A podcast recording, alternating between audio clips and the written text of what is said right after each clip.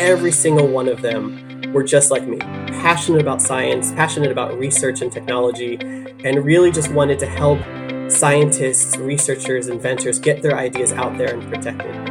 And I was sold. I was hooked. Welcome to IP Talk with Wolf Greenfield. Like many in IP law, Wolf Greenfield associate Adam Zeiger began his career with aspirations outside of the legal industry. In fact, what makes IP unique within the legal profession is the variety of backgrounds in tech, science, and other fields of interest. Adam joins us now to talk about his unique path from science to IP law. So, Adam, let's dig into how you got from point A to point B. What were some of your career goals prior to shifting into patent law? Yeah, thank you. And thank you for, for having me today. You know, when I was an undergraduate, I got involved in some research with a professor at Drexel University. And I thought to myself at the time that I was going to do research, I was going to become a professor just like him.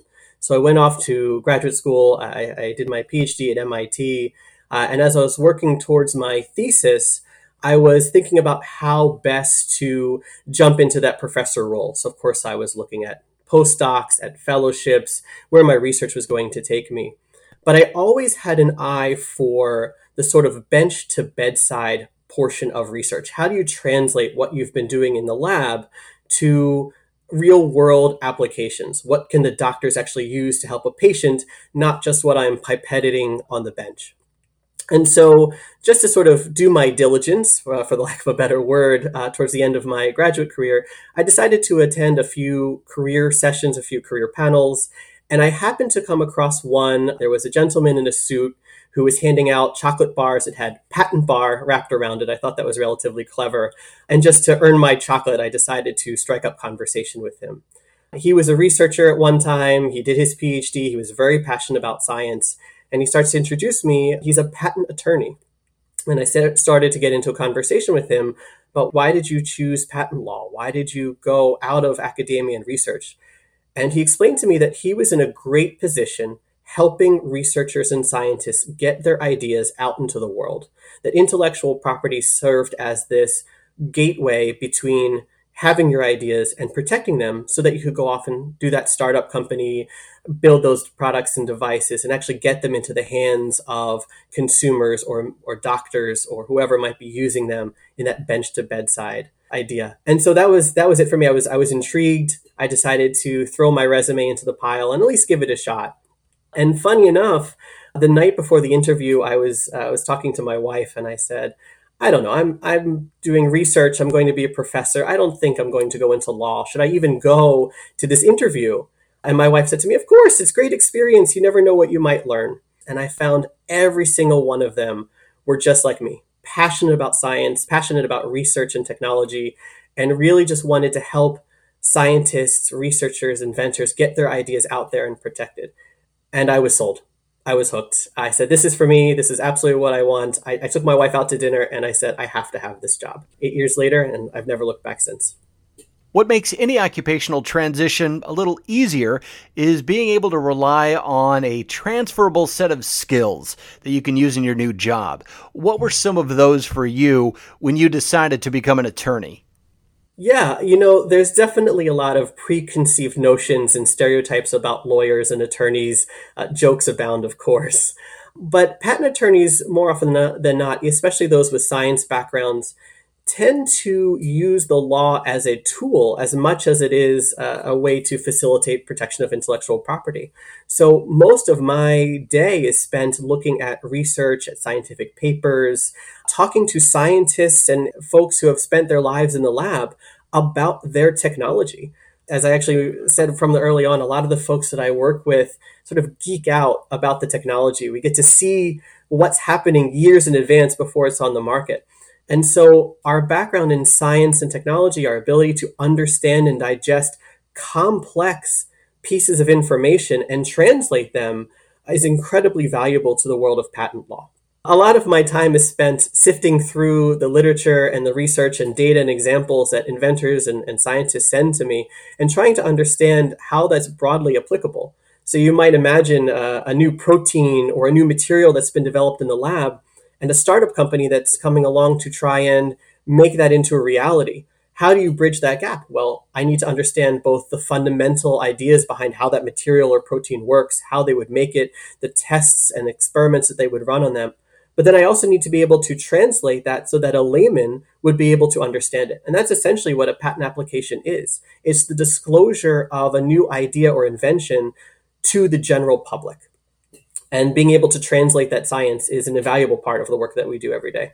Now, on the flip side of that, what areas required more training and a little more getting used to? That's a great question. When you come from a science background in graduate school, the way that you learn information and do experiments is very, very different than law. Uh, when you go off to law school, it's very it uses sort of a similar level of analytical skills, but at the same time, you have to understand and get used to the Socratic method. Not all of law is black and white. It's very gray. It's about weighing pros and cons and different sides of an opinion. What one word could mean could have a thousand different interpretations. And when you're usually in the lab, you understand this is a pipette, this is a chemical, and this is a protein. But when you're in law, what is a protein? What does that mean? Is that a short oligomer? Is that a really long chain of amino acids? What's a material? Is that a polymer, a metal, a ceramic? How do you define that? What's the difference? And so trying to be able to describe words and terms in a legal manner is very different than it comes from a science background. But at the same time, there's a lot of overlap. The other biggest, uh, I think, challenge was just getting used to being a lawyer. Finished up my PhD, finished up graduate school, thought I was done with school, never had to take a test again. And of course, here comes an opportunity to work for a law firm that sends their trainees, their technology specialists to law school at night. Uh, had to get back into that student mode and, and go through evening law school. Uh, it was certainly a challenge, a big adjustment in terms of your way of thinking but at the same time, you know, there were a lot of folks just like me who had come out of graduate school, decided that patent law was the career for them, and going through the same challenges and growth, learning to become a lawyer after being trained for so many years to be a science researcher. IP law covers so many different aspects of business across seemingly endless industries. Talk a little more about how diverse the occupational backgrounds in IP law are. Absolutely. I'm really privileged to work for Wolf Greenfield. We have attorneys and technology specialists with a wide variety of backgrounds, everything from electrical engineering to material science to physics to chemistry to biology. And folks will often overlap in these various areas where you know, at the end of the day, if you've got a new device or a new uh, medical treatment, inevitably these overlap. So you might need electrical engineers and mechanical engineers and a doctor to all sit down and try to understand all the intersections of what makes this new invention tick and work. So, as you can imagine, in patent law, you'll have folks from a wide variety of backgrounds, everything from uh, materials and chemistry to electrical engineering. But you also have doctors. You have folks who spent years in industry understanding how a startup gets off the ground, who want to take a different approach. And even those who, you know, actually served like I had intended to as a professor, who many years later decided, yep, I had my, my stint in research. I want to do something different. I got bitten by the patent bug. And so all of us can come together and effectively protect and consider intellectual property considerations for a wide variety of businesses, clients, and fields. That is really unique, I think, to not just science, but I think to law as a whole. And for you, what were some of the benefits of choosing a career in patent law? First of all, a lot of people ask me if I ever miss the bench, and the answer to that is is generally no. As much as I enjoyed my time in research, I'm still reading papers. I'm still learning about new fields. You know, my my degree was focused on material science and the interaction between cells and tissues and, and certain polymers and materials. But here I get exposed to a wide variety of applications I never otherwise would have had the chance to interact with. I've worked on patent applications from everything from batteries to filtration to novel medical devices and the training that you get as a scientist, especially if you do a, you know, a master's degree or a PhD in science, is incredibly invaluable to being able to understand and digest a wide variety of, of new information and technology. And this is why I always feel that patent law is really well suited for those with scientific backgrounds, because you're trained to understand not just the problem and experiment in front of you, but how to really digest and understand complex scientific information that perhaps you've never seen before. Our thanks to Adam Zeiger for sharing his thoughts with us on IP Talk with Wolf Greenfield. We hope you'll subscribe to our series of conversations related to IP matters on Apple, Google, Amazon, Spotify, or wherever you get your podcasts. For more information on legal matters related to IP, we invite you to visit our website at www.wolfgreenfield.com. Thanks again for joining us on this edition of IP Talk with Wolf Greenfield.